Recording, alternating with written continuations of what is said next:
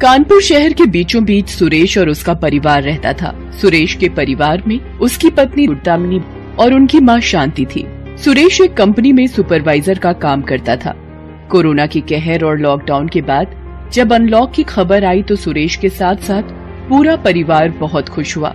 अगली सुबह सुरेश खुशी खुशी पहले की तरह ही ऑफ़िस जाने की तैयारी कर रहा था। क्या हुआ दामिनी?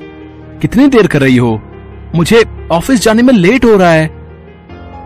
अरे आ रही हूँ बाबा। थोड़ा सबर करो वैसे भी अभी समय है। पता नहीं बहुत दिनों बाद ऑफ़िस जा रहा हूँ ना तो लग रहा है जितनी जल्दी हो सके पहुँच जाऊँ। ध्यान से जाइएगा ऑफ़िस। अभी सिर्फ़ लॉकडाउन खुला है बीमारी नहीं गई है। अपना ध्यान रखिएगा। अरे रखूँगा बाबा रखूँगा। चलो बाय सुरेश ऑफ़िस के लिए निकल जाता है। पूरे रास्ते वो यही सोचते जाता है कि अब ज़िंदगी फिर से पटरी पर आ जाएगी। बहुत दिनों तक लॉकडाउन रहने के कारण सुरेश की जमा पूंजी लगभग खत्म हो चुकी थी। कुछ देर बाद वो अपने ऑफ़िस पहुँचा। आज उसे ऑफ़िस में काफ़ी कम लोग दिखाई दे रहे थे।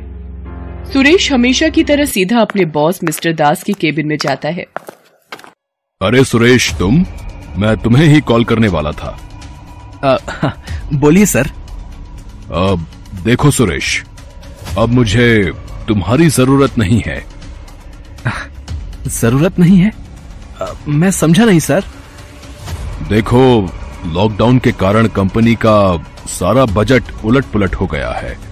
और इस समय मेरा इतना बजट नहीं है कि मैं एक सुपरवाइजर हायर कर सकूँ। अब पर सर मैं अब कहाँ जाऊँगा?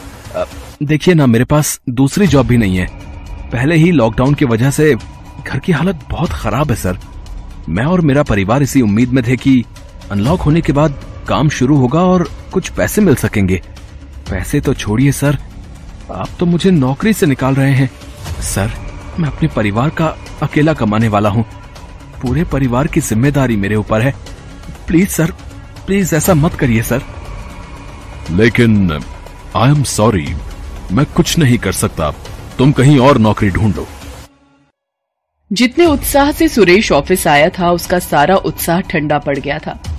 अपने परिवार के भविष्य की चिंता अब उसे सताने लगी। वो वापस घर की ओर चल तो दिया, लेकिन ऐसा लग रहा था कि उसके कांधों पर अचानक से किसी ने बहुत भारी बोझ रख दिया है और उसके कदम लड़खड़ा रहे हैं। सुरेश अपने घर पहुँचा। उसका उतरा हुआ चेहरा देखकर दामिनी ने उससे पूछा, अरे, आप इतनी जल्दी कैसे आ गए? और आपका चेहरा इतना उतरा हुआ क्यों है? सुरेश अपनी टिफ़िन मेज पर रखता है और खुद सोफे पर बैठ जाता है। और दुखी मन से बोलता है दामिनी मुझे नौकरी से निकाल दिया है। अब उनको मेरी ज़रूरत नहीं है। अरे पर क्यों? ऐसे कैसे निकाल सकते हैं आपको? तब सुरेश दामिनी को सारी बात बताता है। पहले से ही सारी जमा पूंजी खत्म हो गई है। ऊपर से नौकरी का चले जाना। अब कैसे क्या होगा कुछ समझ में नहीं आ रहा है। आप ज़्यादा मत सोचिए। आप इतने टैलेंटेड हैं, आपके पास काम करने का अनुभव भी है। कोई और जॉब मिल जाएगी आपको। अगले दिन सुरेश शहर की कुछ कंपनियों में जॉब के लिए निकल जाता है, लेकिन हर जगह उसके हाथ नाकामी ही लगती है। नाकामी और उदासी का बोझ लिए वो घर पहुँचता है। दामिनी पानी का गिलास लेकर उसके पास आती है। वो पानी का गिलास एक ही सांस में पी जाता है और फिर दामिनी से कहता है, बहुत ही बुरा वक्त चल रहा है दामिनी। आज कई कंपनियों में गया, लेकिन सब जगह वही हाल है। वो तो पुराने लोगों को ही निकाल रही हैं। तो नई वैकेंसी का तो सवाल ही पैदा नहीं होता। अनलॉक होने के बाद भी हम जैसे गरीबों के लिए अभी लॉकडाउन ही है। इसी तरह थोड़े दिन और बीत जाते हैं, लेकिन असफलता का साया सुरेश का पीछा नहीं छोड़ता। धीरे धीरे उसका सब्र भी जवाब दे रहा था, क्योंकि अब घर की जरूरतों के लिए उसे दामिनी के गहने तक बेचने पड़े थे। एक दिन सुरेश को अपने घर पहुँचे हुए अभी दस मिनट भी नहीं हुए थे कि उसे अपनी माँ की चीख सुनाई पड़ी। दामिनी और सुरेश दोनों माँ के कमरे की ओर भागे। वहाँ जाकर देखा तो सुरेश की माँ ज़मीन पर गिरी हुई थी। सुरेश अपनी माँ को लेकर तुरंत अस्पताल पहुँचा। उन्हें हार्ट अटैक आया था। सुरेश की माँ कुछ दिन अस्पताल में रही। दामिनी के गहने बेचने से जो भी पैसे मिले थे, उसमें से ज़्यादातर पैसे माँ के इलाज में खर्च हो गए। कुछ दिन बाद माँ अस्पताल से आ गई। एक रात सुरेश और दामिनी बात कर रहे हैं। जानते हैं आज पहली बार माजी और गुड्डू भूखे पेट सोए हैं। भूखे पेट? ऐसा क्यों? घर में अब एक दाना भी खाने का नहीं है सुरेश। राशन वाले ने भी उधार देने से मना कर दिया है। वो ये बातें कर ही रहे होते हैं कि गुड्डू वहाँ आ जाता है। उसके हाथ में कुछ पुरानी किताबें और उसके खिलौने हैं। अरे गुड्डू बेटा, तुम सोए नहीं, और ये तुम्हारे हाथों में क्या है? पापा, ये मेरी कुछ पुरानी किताबें और खिलौने हैं। ये अब मेरे किसी काम के नहीं हैं। आप इन्हें बेचकर दादी के लिए कुछ खाने को ले आइए ना।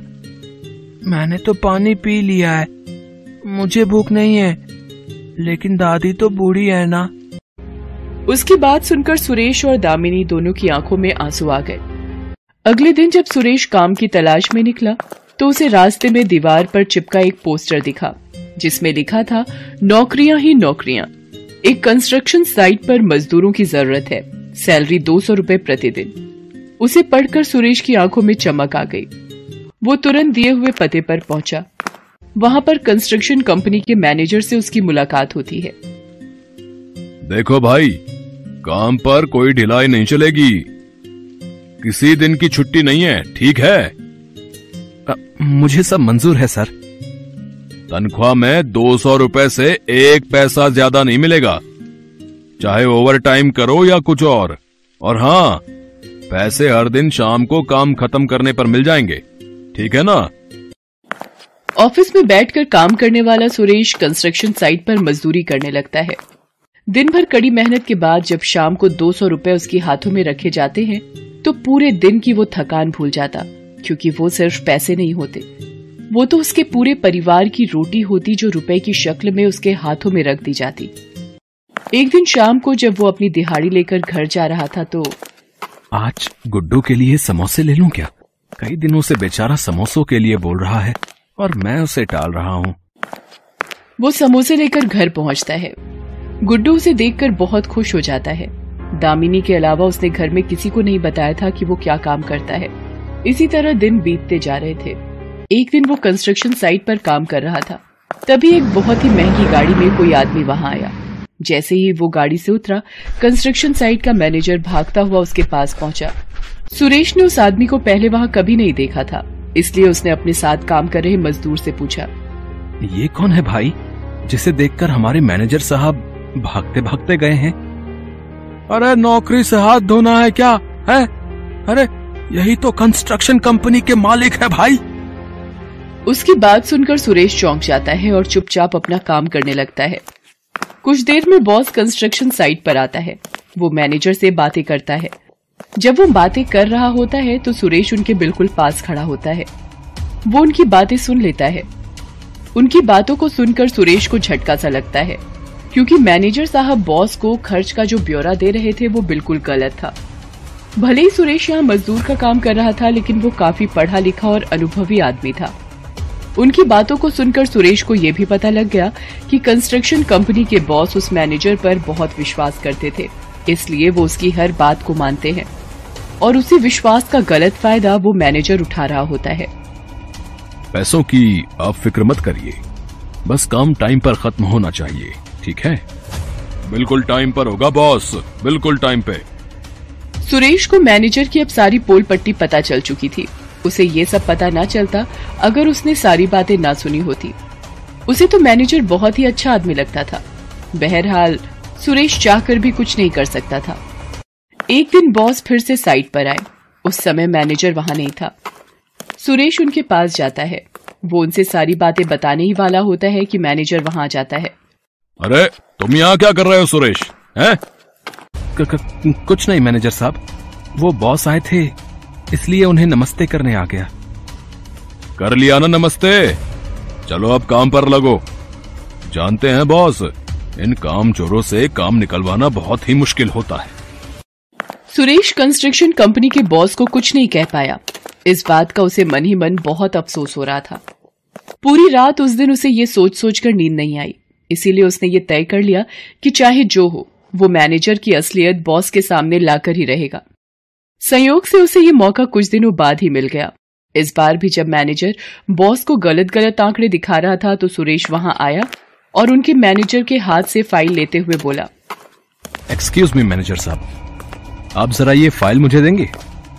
सुरेश का ये बदला हुआ रूप और उसे अंग्रेज़ी बोलते देख मैनेजर को बहुत आश्चर्य हुआ लेकिन उसने खुद को संभालते हुए कहा अरे ओ, कहीं से सुनकर दो शब्द अंग्रेज़ी के बोलना क्या सीख लिए?